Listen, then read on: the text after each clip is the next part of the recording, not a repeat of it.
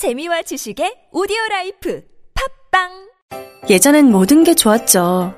그런데 언제부턴가 골반이 뒤틀리고 허리가 아프고 중요한 건 당신의 자세입니다. 이젠 바디로직을 입고 걸으세요. 바디로직이 당신의 몸을 조율해 줍니다. 매일매일 입고 걷자. 바디로직. 명절 준비에 허리 삐끗, 장거리 운전에 골반 뻐근, 삐끗 뻐근하기 전에 명절 할인 잡자. 바람직한 명절 선물 바디로직.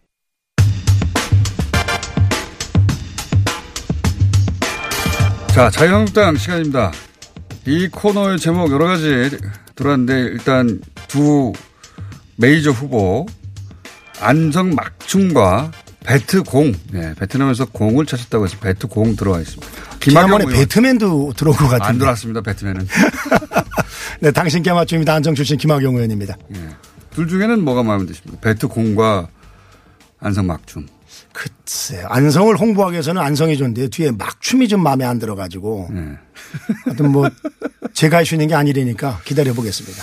어, 배트 공 기억에 잘 남습니다. 배트 공. 자, 지금 자유한국당 최대 현안은 어, 2차 북미 정상회담과 전당대회 일정이 정확하게 겹친다. 요거 오늘 어, 결정하죠. 일정을 병행하는. 네, 오늘 2시에 비대위에서 논의하는 걸로 알고 있습니다. 우선 그 의원님은 어떻게 보십니까? 연기해야 됩니까? 어떻게 해야 됩니까? 저는 솔직히 심정적으로는 네. 연기하는 게 맞다고 생각이 됩니다만은 실제 연기가 가능할지는 미지수입니다. 왜냐하면은 우선은 한 만 명 정도 네. 그 들어갈 수 있는 장소 장소를 섭외를 해야 되는데 그게 네. 만만치가 않고 두 번째는 선관위에서 위탁 업무를 하게 돼 있는데 네. 3월 13일 날 제2회 전국 조합장 선거가 있습니다. 그래서 중앙선거관리위원회 행정력이 뒷받침할지 그것도 문제고 어. 또좀 너무 오래 미루면은 네. 예를 들어서 뭐 20일이고 한 달이고 미루면은 아시는 것처럼 4월 3일 날 재보선이 있습니다. 어. 창원 그리고 어, 고성 통영. 네. 그래서 이 후보자를 결정하는 문제를 어느 지도부에서 해야 될지 이런 여러 가지 문제가 있기 때문에 음, 물리적으로는 쉽지 않으리라고 생각이 됩니다. 아, 다만 예, 네. 다만 한 가지 참 우리 저 공장장께서도 말씀을 하셨습니다마는 날짜를 어찌 그렇게 잡았는지 작년에도 그저 6.13 지방선거 하루 전에 1차 해가지고. 우리 자유한국당 물먹여 놓고 아 그리고 또 이게 트럼프 대통령이 물먹인 거 아닙니까 그렇게 되면 아니 이번에도 그랬는데 네. 이거 제가 영어 실력이 등통하면 진짜 트럼프한테 전화해가지고 왜 당신이 이렇게 날짜를 그렇게 잡냐고 지만 항의라도 하고 싶은 심정입니다. 저희 입장에서 보면은 네. 가혹하죠. 정말 모처럼 이게 흥행에 성공해 한국 영화가 어렵다가 네. 흥행에 성공해가 일곱 편을 보여줬더니 국민들 관심이 많아서 이제는 14일 날 개봉을 하게 돼 있는데 네. 선거운동이 시작이 되니까 아니 개봉도 하기 전에 미국 할리우드 블록버스터를 갖다가 터트려 가지고서 이 한국 영화를 물밀기는 꼴인데 참 우연치기는 너무 가혹하다 근데 이런 생각이 듭니다. 이게 그 일부러 그렇게 잡았다라고 하는 주장도 있잖아요. 그건 어떻게 생각하십니까? 그건 너무 나간 거 아닙니까? 참 애매합니다. 일부러 잡을 리도 없고 네. 우연치곤 또 너무나 기가 막히고 그래서 저도 참 즉답하기가 어려운 심정입니다. 그러니까 심정적으로는 억울하고 이거 그 너무 억울하기 때문에 이거 일부러 이렇게 한 거 아닌가 이렇게 생각하는 것도 자연스럽다. 뭐 생각할 수도 좀 있다고 봅니다. 근데 네. 글쎄 자유한국당 전당대회까지 생각해가지고서 날짜를 잡지는 않으리라고 저도 생각을 합니다. 너무 미루면 이런 실무적 문제 말씀하셨는데 어, 미뤘다가 김정은 답방에 있으면 어떡합니까? 그것도 사실 걱정됩니다. 언제가 될지도 모르는데 3월 2월 말로 이제 지금 인데 한 3월 중순으로 한 2주 정도 미뤘는데 3월 중에 답방 온다고 하면 그 더 큰일 아니에요. 너무 너무 저 예측을 좀 안 좋게 하시는 것 같아가지고 아니 그것도 남북한이 서로 그 북미 정상회담 결과에 따라 그것도 결정될 텐데 네. 그것도 통제가 안 되는 영역 아닙니까 마음대로. 하여튼 저희로서는 뭐 안타깝지만은 뭐 그렇지만은 뭐 정치라는 게 생물이니까 주어진 여건 속에서 최선을 다하는 게 맞다고 생각이 되고 오늘 아마 비대위에서 어 현명한 결정을 내리려고 예상은 어떻게 하십니까? 연기하기는 쉽지 않으리라고 봅니다. 음, 실무적으로도 어렵다. 네. 예. 아니 그리고 답방이 있다니까요 뒤에. 그럼 또 옮길 수도 없잖아요. 뭐 북측이랑 뭐 한 라인 있으세요? 게다가 너무 연기하면 좀 김이 빠지. 지금은 긴장감이 굉장히 있는데 늘어지면 늘어질수록 이게 긴장감이 빠지지 않습니까? 뭐 그런 것도 있습니다. 네. 각 후보들의 입장 어때요? 다 지금 다 아마 어. 거의 모든 후보들이 네. 어, 연기하는 거를 원하고 있다고 생각하고 있고 다만 황교안 전, 황교안 전 총리께서는 뭐 내심은 그냥 내는 게 음. 좋다고 생각할지 모르지만 그러나 음, 다른 후보들이나 또 비대위에서 결정하면은 따르리라고 저는 황교안 전 총리는 지금 분위기가 좋으니까 이대로 가는 그래서 빨리 결론 내는 게 좋은 거죠. 뭐 그렇게 생각할 수 있죠. 예. 네. 근데 그렇게 말을 못 하겠죠. 그럴 테죠. 예. 네. 말하면 말하면 다른 후보들이 뭐라고 할 테니까 그 이 그래서 이제 연기가 쉽지는 않을 것이다. 네네. 예. 지금 전당대 분위기는 여전히 황교안 전 총리에게 어, 유리한 상황인 거죠? 뭐 실제가 그렇습니다. 예, 이 정치인들의 속성이 그 되는 쪽으로 줄을 쓰고자 하는 것이 기본적인 생리입니다. 저는 근데 아직까지 결정을 못 했습니다. 아, 그래요? 네, 왜냐면 14일 날, 네. 아, 12일 날 등록을 하고 14일 날 이제 그 선거운동이 본격적으로 시작이 되고 20일 날 컷오프가 이루어지거든요. 네. 그래서 저도 뭐 하여튼 뭐 결정을 해야 되니까 아, 14일 날 후보 등, 아, 12일 날 후보 등록 끝나는 거 보고 어, 좀 결정을 해보려고 생각을 하고 지지 후보 아직 결정 못 하셨어요? 네네. 그렇다는 얘기는 홍준표 전 대표도 그 물망에 있는 겁니까? 아니 왜 홍준표 전 대표는 또 되면 안 됩니까? 왜 그렇게 말씀을 하십니까? 아니, 안 된다는 홍준표 서운할 겁니다. 안 된다기보다는 홍준표 전 대표가 나왔다는 얘기는 본인이 1등 한다, 1등 한다는 뭐 생각을 가지고 나온 거죠. 아니, 당연하죠. 다른 후보를 다 마찬가지겠죠. 저 선거에서요. 만방으로 깨지는 사람도 다 자기가 된다고 생각하고 나옵니다. 그러니까요. 정치는 네. 특별한 회로가 있더라고요. 그런 그 자아도취적인 생각이 없자면은 선거 자체가 어렵습니다. 그러니까요. 분명히 지지율은 3인데 끝까지 자기가 이긴다고 생각하고 뛰는 게 정치인들이라고요. 그거 없으면 선거 못 할 것 같아요. 못 하죠. 네. 그런 분들만 모여 있는 거 아닙니까 여의도에서. 그렇게 해서 이긴 분들만. 그렇진 않죠. 대개 들분들이 올라오는데 네. 어, 착각해낸 분들은 대개 떨어질 확률이 99%죠. 아니 근데 본인이 역전한다는 생각을 계속 하면서 하는 거 아닙니까? 아, 물론이죠. 예. 그 특별한 회로인데 정치인들만 쭉 보신 경험상 정치인들이 그런 경향이 아주 강한 분들이죠. 그게 그럴 수밖에 없는 게 제가 이번에 그, 그 보, 구정에 네. 시장도 돌아다니고 사람도 만나면서 느꼈는데 사실 설민심이 어떠냐면은 여당 틀리고 야당 틀리거든요. 그렇겠죠. 근데 그게 의도적으로 그러는 게 아니라 다녀보면은 주로 자기 좋아하는 사람들 만나고 그 얘기만 듣다 보니까 이게 진실인 것처럼 느끼는 거거든요. 그래서 아마 후보들도 네. 그럴 가능성이 많다고 생각이 됩니다. 주로 지지자들을 많이 만나니까 내 표가 많은 것 같고 뭐 그런 생각을 하게 될 수 있다고 생각이 됩니다. 아주 특별하더라고요. 객관적인 지지 어, 율이라든가 이런 거 아무리 들이대도 아니라고 그런 분들이 여의도에 모여 있어요. 아주 특별한 분들입니다. 여의도를 너무 비하하지 마십시오. 비하는 게 아니라 저는 그렇게 그 낙관적이고. 어, 근데 예. 안 그런 사람도 여의도에 오면 또 그렇게 변할 확률이 높습니다. 그래요? 네, 그건 사실입니다. 그렇지 않으면 버틸 수가 없는 동네죠, 거기가. 그런 것도 있죠. 예. 그 유영아 변호사가 갑자기 어, 황교안 전 총리에 대해서 나쁜 소리를 하는 건 어떻게 보십니까? 사실 개인적으로 유영아가 저랑 친구 사이인데. 아, 친, 친하세요? 네. 연락 끊은 지가 상당히 오래됐습니다. 그래서 그 유영아 변호사가 왜 그랬는지는 모르지만 예. 뭐제 입장에서 보면은 예. 그냥 섭섭해서 글쎄 뭐 섭섭한 마음을 토로한 거라고 보는데 근데 이게 두 가지 해석이 있는 적절치는 않다고 생각이 됩니다. 이게 두 가지 해석이 있는 것 같습니다. 하나는 그냥 섭섭해서 했을 뿐이다. 근데 타이밍상 굳이 지금 왜 이런 얘기를 하냐. 이건 결과적으로는 황교안 전 총리가 친박 프레임에서 벗어나게 해주는 거다. 그러니 도와주려고 한 거다. 둘 다 해석이 가능하잖아요. 어떻게 보세요? 제가 봤을 때 그렇게 고차원적으로다가 말씀하지는 않으셨으리라고 보고요. 아, 뭐 말씀했지 않습니까? 어, 수임 번호를 몰랐다. 네. 또 그리고 허리가 아파가지고서 그 의자랑 책상 좀 네, 바꿔달라고 하는데 바꿔달라는데 뭐 황교안 직무대행이 그 당시 알았는지 모르지만은 알았겠죠. 어, 뭐 알았다고 속단을 할 수 없죠. 지금 본인이 본인 얘기를 못 들어봤으니까. 아니 몰랐다고 하더라도 그건 그 사실이 아닐 가능성이 높은 것이 본인이 대통령 대행을 하고 있는데 본인이 모시는 대통령이 그런 요청을 했는데 그걸 몰랐다는 게 말이 되나요? 좌우지간 그런 의미에서 그 서운함을 표출한 걸로 보고 있는데 단순 서운함의 표출이다. 뭐 솔직히 그 유영아 변호사가 그 오늘 언론을 보니까 예. 그 홍준표 예. 그리고 황교안을 디스를 하고 예. 오세훈 전 시장은 또 서운하게 아예 거론도 안 했더라고요. 그런데 네.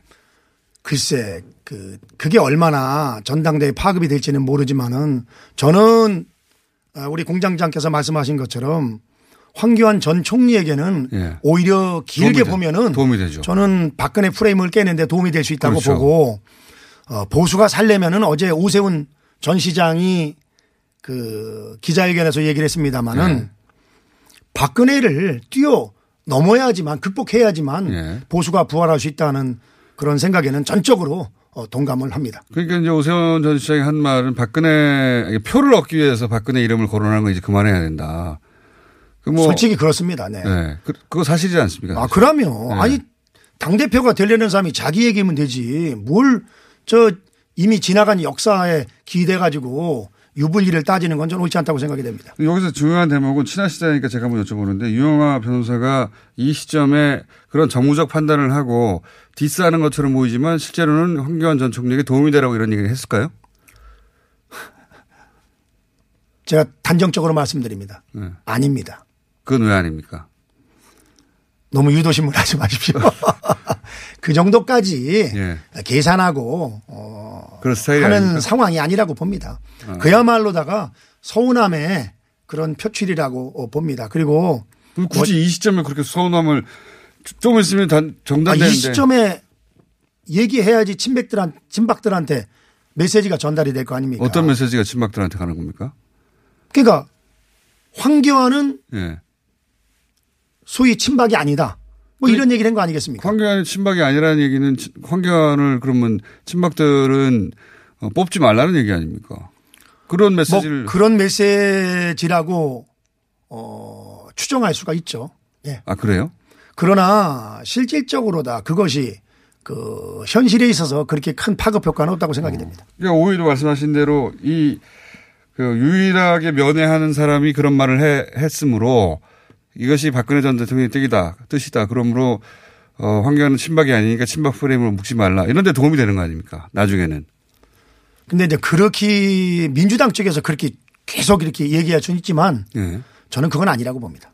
그거는 너무 상상력이 뛰어나다. 어쨌든 이건 뭐 전략을 가지고 한 게 아니라 네네. 단순한 개인의 섭섭한 네, 그냥 정도? 그대로 어, 팩트 그대로다가 이해하시면 될 것 같습니다. 변호사가 그 정도의 정무적 감각은 없습니까? 친구로서 얘기하는데 그렇게 정무적 감각이 있으면은 그 국회의원 나왔다 매일 떨어지겠어요.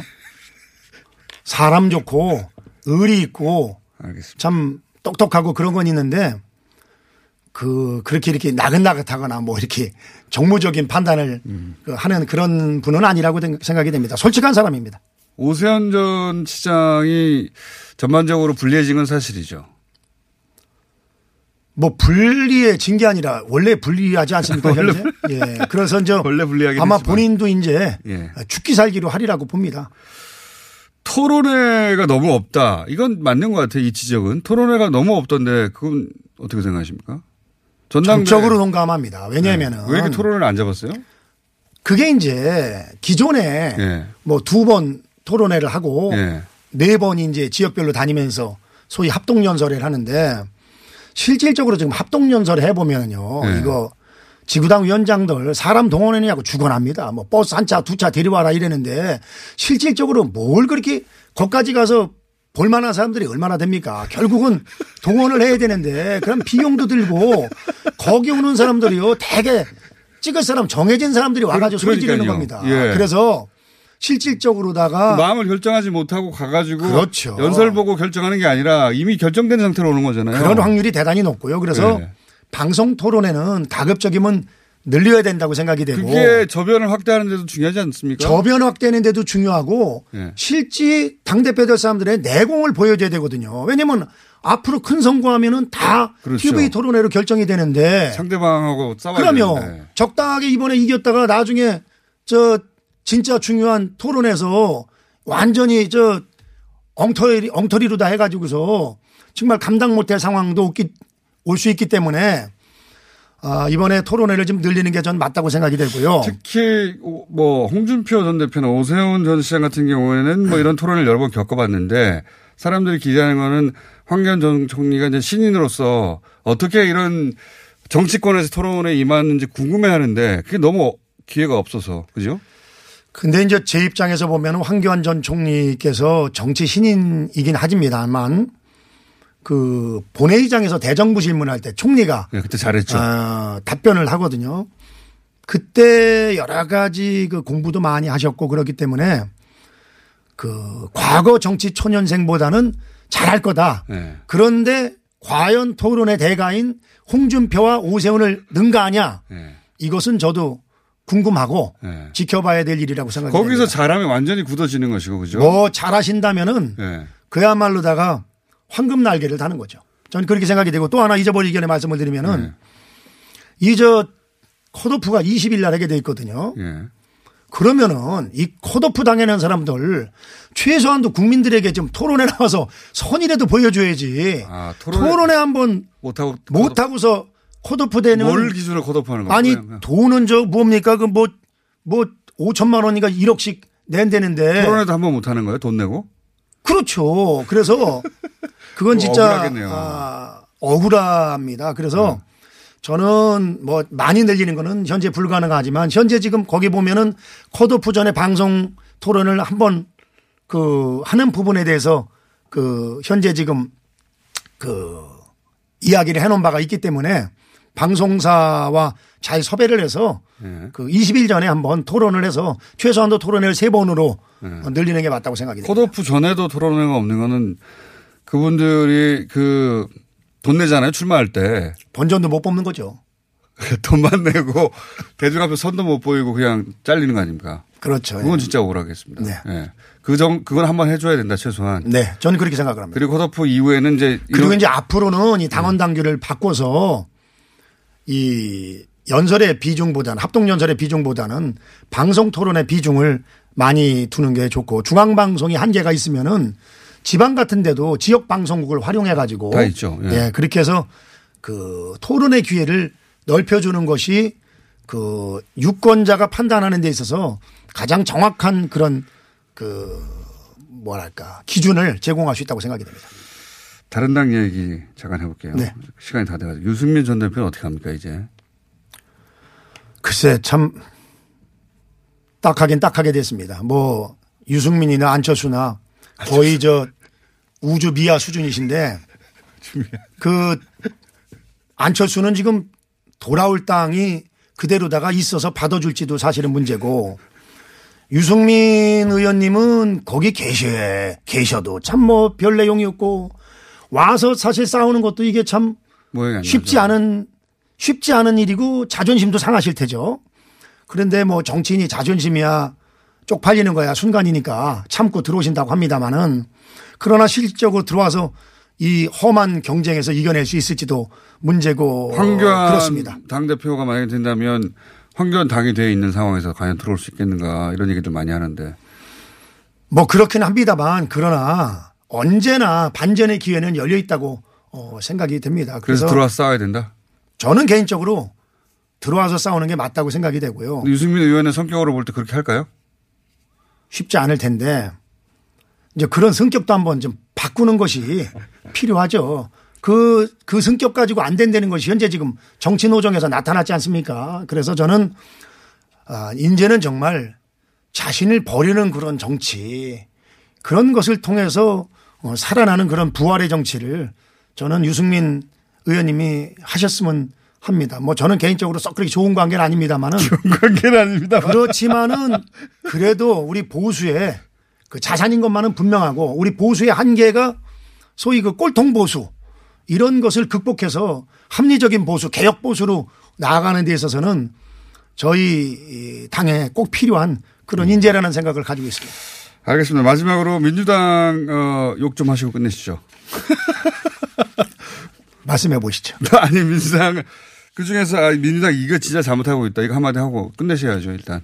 예.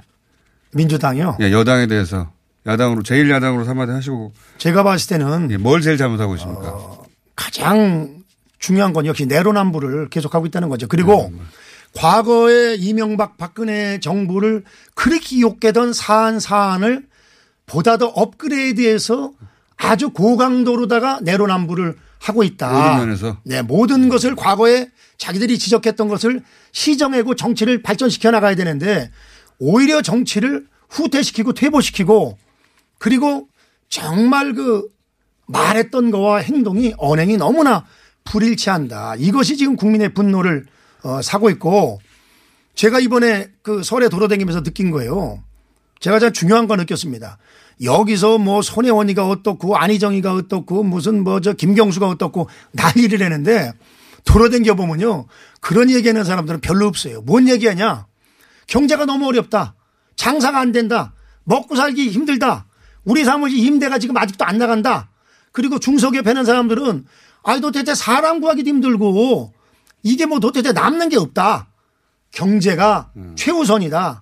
이런 얘기를 하고 있습니다. 그래서 문재인 대통령께서 뭐 다른 거 당연히 잘해야 되지만은 우선 경제에 있어서 본인이 약속했던 거 이념적인 거 다 버리시고 경제를 진정으로 살리기 위해서 좀 전념해 주셨으면 좋겠습니다. 알겠습니다. 아까 처음 말씀 이 욕이 아니라 이건 진짜 덕담인데. 아까 처음 말씀하셨듯이 지지자들만 만나신 건 아니고요, 설에? 제가 얘기하는 거는 절대 지지자만의 이야기가 아니고 알겠습니다. 대한민국 국민의 보편 타당한 생각이라는 점을 분명히 밝혀드립니다. 알겠습니다. 자, 어, 우상호 의원과 좀 더 자주 만나서 좀 더 자주 격돌하는 시간을 음, 가급적이면 그런 시간은 좀 적게 해주시는 게 제가 바라는 겁니다. 왜냐하면 각자 따로 얘기하니까 정반대 얘기를 해서 예. 가의 시간을 합쳐버릴까 생각 중 있습니다. 아닙니다. 왜냐면은 이게 저 여야 간에 이렇게 다른 얘기를 해야 이게 구색이 맞는 거지. 예. 아니 이제 서로 반론도 오고 가고 해야 되는데 예. 그런 시간을 더 많이 만들도록 하겠습니다. 자 오늘 그리고 좀 저 코너명 좀, 좀 좋은 걸로다가 예. 다시 좀 잘좀 좀 섭외 좀 해주세요. 예. 배트공 말고요.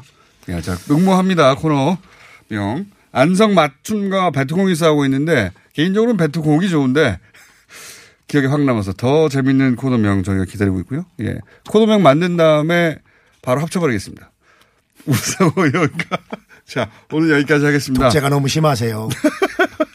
자, 김학영 의원이었습니다. 감사합니다. 네, 고맙습니다. 네.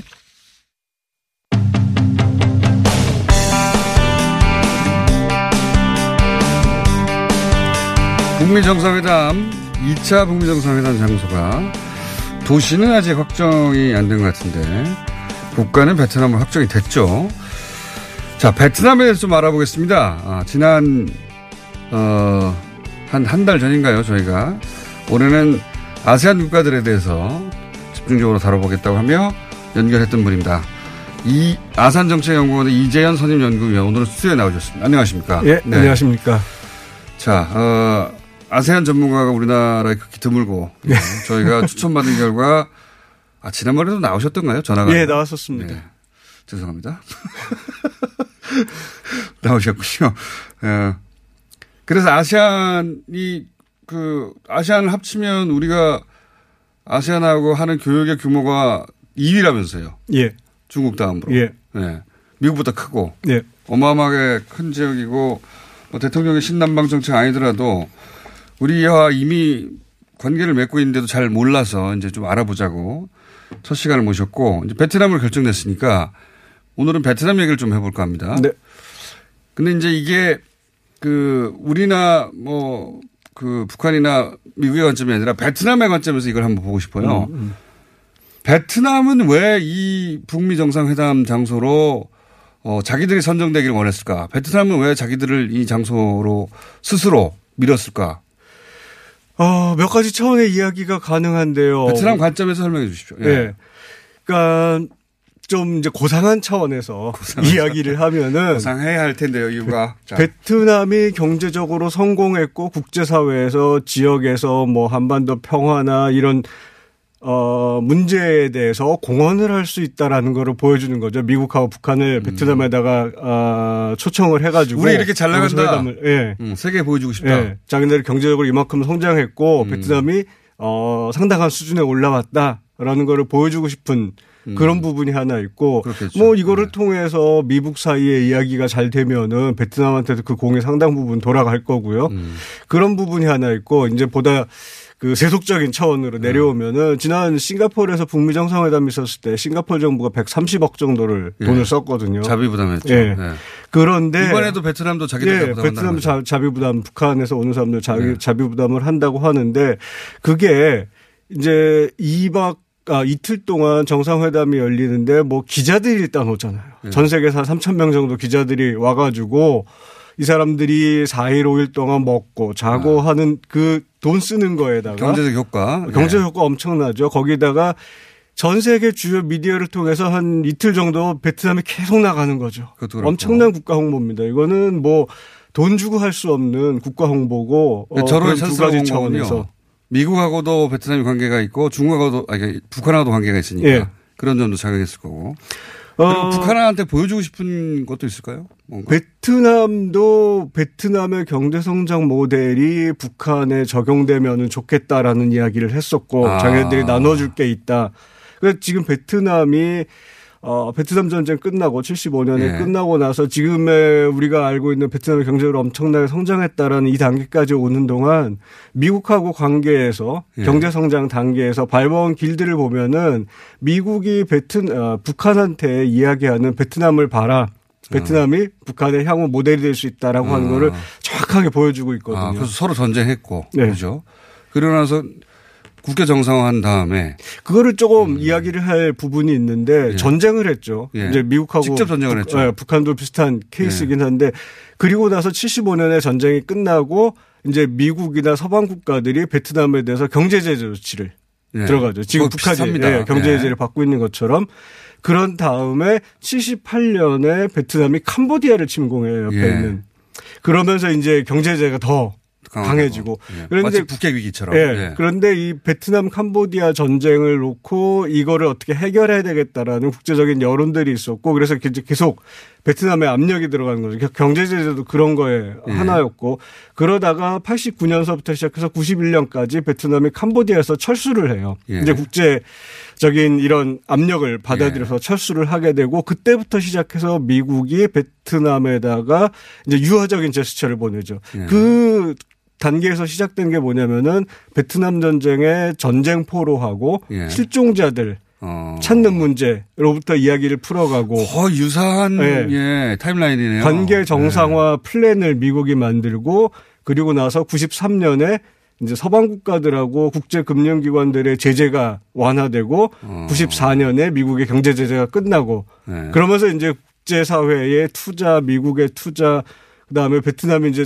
차츰 공업화하면서 베트남 상품이 미국 시장에 진출하게 되고 98년에 에이펙 가입하고 어 2000년대 넘어오면서 양자 무역 협정 맺고 WTO도 들어가고 음. 이게 이제 미국 관점에서 바라본 베트남 경제 성장의 음. 비밀이거든요. 그러니까 미국 입장에서는 자기네들이 베트남에서 그걸 한번 해본 거예요. 그러니까 음. 지금 미국이 어 북한에다가 베트남을 봐라. 음. 베트남 경제 성장한 거 봐라. 똑같지 않냐? 우리 전쟁했고 그리고 적대 적대국이었고 경제 제재했는데 관계 정상화하고 어 그리고 나서 이렇게 경제가 이렇게 네. 성장한 실제 모델이 있지 않느냐? 네, 네. 베트남도 역시 북한에게도 봐라 우리가 이렇게 이렇게 했는데 베트남 모델을 니네가 적용하면 우리가 도움을 주겠다. 네. 이런 제스처고. 뭐 어. 이제 과거 공산주의 경제를 하다가 체제 전환한 나라들이 몇 개가 있죠. 동구권도 있고 중국도 있고 베트남도 있는데 동구권은 그렇게 성공적이지 동구권은 그렇게 성공적이지 않고 아, 네. 그럼 베트남하고 중국인데 북한 입장에서는 베트남을 따라갈 거냐 중국을 따라 뭐 어쨌든 모델은 필요하잖아요. 그렇죠. 뭔가 하려면 똑같지는 않더라도 네, 예. 네. 중국은 너무 커요 사이즈가 내수 시장 음. 크기가 워낙 다르고 그 다음에 북한이 만약에 저 뭐 북한이나 중국 전문가는 아닙니다만 북한 입장에서 한번 생각을 해본다면 북한이 중국의 모델을 따라갔을 경우에 중국으로부터 뭐 도움을 받거나 어드바이스를 받거나 그랬을 때 혹시라도 이게 중국에 우리가 너무 의존하는 건 아닌가라는 음, 우려도 있을 수 있고 중국에 대한 두려움이 있죠. 예. 예. 그리고 베트남은 뭐 내수시장 크기나 뭐 거리나 이런 차원에서 북한이 조금 더 마음 편하게 음. 따라갈 수 있는 거죠. 성공은 보장이 안 돼 있습니다. 왜 그러냐면 베트남의 경제 성장을 한 국제 경제 맥락이라는 거하고 네. 지금의 북한의 상황이라는 거, 국제 경제 맥락이라는 거 전혀 다르기 때문에 벌써 한 20년, 30년 전 일이니까. 25년 전이네요. 네. 네. 그러니까, 그러니까 베트남이 25년 전에 해봤던 실험을 가지고 네. 거기서 이제 적용, 어, 따라 할 건 따라하고 버릴 건 버리고 이런 네. 연구를 하겠죠. 맥락이 어. 다르니까 성공은 보장할 수 없는데 그나마 북한이 뭔가 대외 개방하고 경제적으로 성장하려고 그러면 가장 그래도 참고할 음. 수 있는 좋은 모델이다. 베트남 입장에서도 자기들을 자신 있게 내놓고 미국 입장에서도 베트남을 바라할 수 있고 성공했으니까는요. 네. 86년에 도이모이 시작한 이후에 도이모이가 그 베트남 정책인데 무슨 뜻입니까 도이모이가? 그러니까 경제적인 쇄신, 혁신 네. 뭐 이런 의미인데, 그러니까 중국의 개혁 개방 정책이랑 네. 비슷한 거죠. 그러니까 도이모이, 도이모이 정책을 그렇죠. 통해서 사회주의 경제에서 시장 경제 요소를 도입하고 이제 경제 체제 전환을 음. 한 건데 86년부터 시작이 됐거든요. 그게 결정적으로 지금 베트남의 경제로 성공했다라는 그런 결과를 낳게 된 거는 90년대 이제 경제 제재가 해제되면서 본격적으로 이제 경제가 성장하기 음. 시작한 건데 도이모이. 예. 그런데 그렇게 봤을 때 뭐 북한 입장에서는 베트남 모델을 따라하는 게 그나마 가장 음. 어, 현실적으로 그대로 따라하지는 않겠지만 네. 예. 연구하고 그다음에 그중에서 모방할 거 모방할 만한 모델이네요. 예. 그렇죠. 예. 근데 베트남보다는 저는 훨씬 단기간에 더 빨리 성장할 것 같다는 생각이 드는 것이 우리 남한이 있잖아요. 이 한반도에서 어. 경제적으로 지원을 하거나 관계를 맺는 남한이 존재하는 데다가 어떤 관점, 오거나이저 됐다는 관점에서는 베트남보다 훨씬 북한이 어, 신속하게 일을 처리하지 않습니까? 뭐 그렇게 된다면 더 좋고요. 예. 그러니까 이번 북미 정상회담에서 진짜 좋은 결과가 나오고 통큰 딜이 네. 나오고 그러면서 지금 우리가 생각하고 있는 그런 수순을 밟아가지고 어, 북한이 경제적으로 성장하고 뭐 핵도 포기하고 그리고 가장 바람직한 시나리오가 되겠죠. 게다가 베트남은 우리하고도 경제 교육이 많지 않습니까? 예. 엄청? 한국의 베트남, 그러니까 아세안이 약간 이제 한국의 경제 무역 2위 파트너라고 그랬는데 예. 그래서 베트남 한 나라만 뽑아보면 4위거든요. 한 나라만으로? 예. 베트남 한 나라만으로 어. 우리 무역 4위 상대고. 미국 다음입니까? 음, 중국, 아, 아세안 한국 입장에서요. 네, 한국 입장에서 한국 입장에서 중국 있고 어뭐 일본 있고 미국 있고 뭐 이유도 있고 그런데 그런 나라들 중에서 네, 4위. 4위. 굉장히 큰 베트남 나라네요. 네, 그리고 우리가 거기서 무역 흑자를 엄청나게 보고, 보고 있거든요. 아, 우리가 연간 300억 불 정도 베트남에서 남겨요. 네, 무역자를 보고 있고 그런데 이제 뭐 한국의 아세안과 협력, 신남방 정책 이런 데서 경제 협력은 네. 이미 기반이 만들어졌고 300억이면 네, 네, 수준에 올라 있으니까는 좀 더 다른 방향으로 좀 더 협력을 지금 이 북미회담 같은 그렇죠. 게 좋은 경우가 되죠. 머릿속에 인식으로는 베트남하고는 굉장히 먼 나라거든요. 실제 머릿속 인식으로요. 예, 우리 뭐 엄청나게 가까운데요. 평균적인 인식으로는 우리가 전쟁했던 나라고. 예. 어 그리고 이제 그 국제 결혼의 상대 예, 국가지. 예, 예, 4위 정도의 중요도를 머릿속에 그렇죠. 있잖아요. 사람들 인식 예. 속에는 40위 정도는 모를까. 예. 그러니까 그 격차 크네요. 예. 실제 교육과 인식의 격차가 크고 예. 그것도 해결해야 될 문제네요. 사회 문화적으로 경제적으로 그다음에 지역 다자 협력 예. 뭐 에이펙도 있고 ARF도 있고 뭐 많은 다자 협력에서 협력 파트너인데 우리나라 사람들이 일반적으로 가지고 있는 동남아에 대한 인식은 그것보다 낮죠. 훨씬 낮죠. 낮은 예. 정도가 아니라. 자, 오늘은 여기까지 하고 저희가 이 아세안 어, 코드를 계속 가져갈 생각입니다. 아시안뿐만 아니라 남미, 아프리카 다 묶어가지고 한국의 국격이 그 정도 성장했으니까 이제 다양한 나라들하고 맞습니다. 지역을 봐야 돼요. 전 세계가 얼마나 넓은데 맨날 네. 미국 얘기만 하고 네. 맨날 중국, 일본 얘기만 하잖아요. 그게 외교 다변화의 핵심이고요. 그러니까 전 세계가 얼마나 넓은데. 그 한 축을 담당하실 어, 이재현 박사님이었습니다. 박사님 맞죠? 네. 예. 앞으로 박사님으로 단순하게 짧게. 예. 너무 길어요 설명이 설명 연구기가 이재현 박사님이었습니다. 감사합니다. 네, 감사합니다.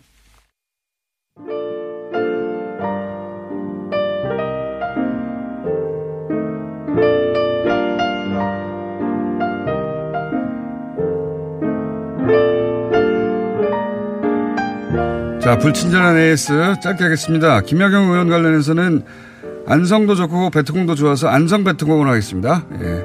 라고 문자를 주신 분. 어, 학용품을 파는 정치 문방구도 나오네요. 예. 우상호 의원과 같이 어, 시간을 만들어 달라는 문자도 많았습니다. 고발 하나 들어왔네요. 예. 신사역 방향 4212분 버스 안 틀고 있습니다. 예. 송장 들으셔야죠. 여기까지 하겠습니다.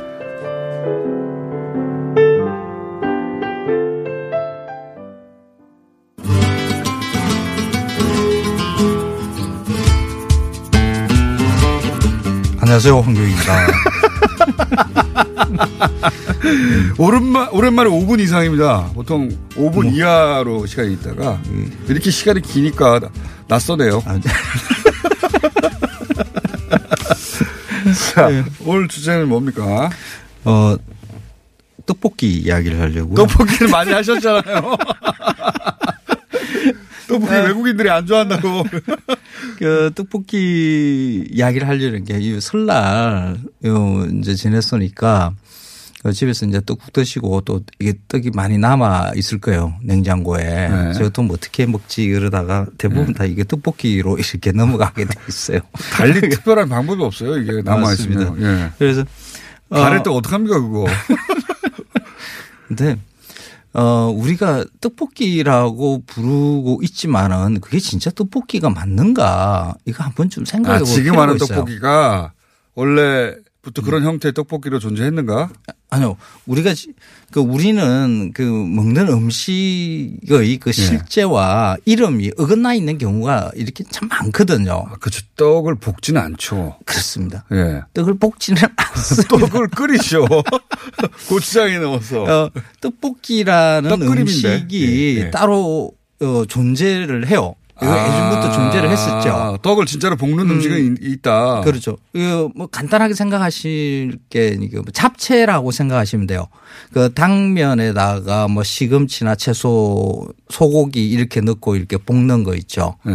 어, 거기에서 당면 빼고 네. 어, 가래떡을 넣고 이렇게 볶는 음식 어, 이 음식이 떡볶이라는 음식으로 예전부터 존재했었어요. 네. 어, 그런데 지금 우리가 떡볶이라고 먹는 음식 이거는 이런 방식이 아니죠. 어. 어, 볶지는 않죠. 원래 떡볶이하고 지금 먹는 떡볶이하고는 다른 건데. 그렇죠. 이름을 그냥 그럼 어떻게 떡볶이가 돼버린 겁니까 이게? 어, 그러니까 이 음식의 실제의 조리법에 따라서 네. 정확하게 이름을 붙이자 그러면 네. 어, 가장 흔히 먹는 것이 그 조림이죠. 떡조림. 음. 네.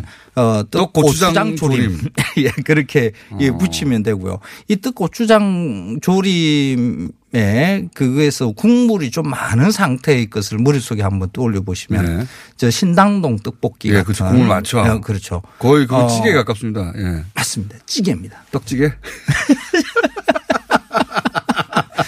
네, 찌개. 혼자 힘으로 지금 떡볶이라 이름을 바꾸시려는 거예요? 떡찌개로? 네, 바꾸려고 그럽니다. 어, 안에 들어가는 것도 보면 냄비에 네. 넣고 끓이는 거죠. 요즘 뭐, 뭐 즉석 떡볶이라고 하는 거.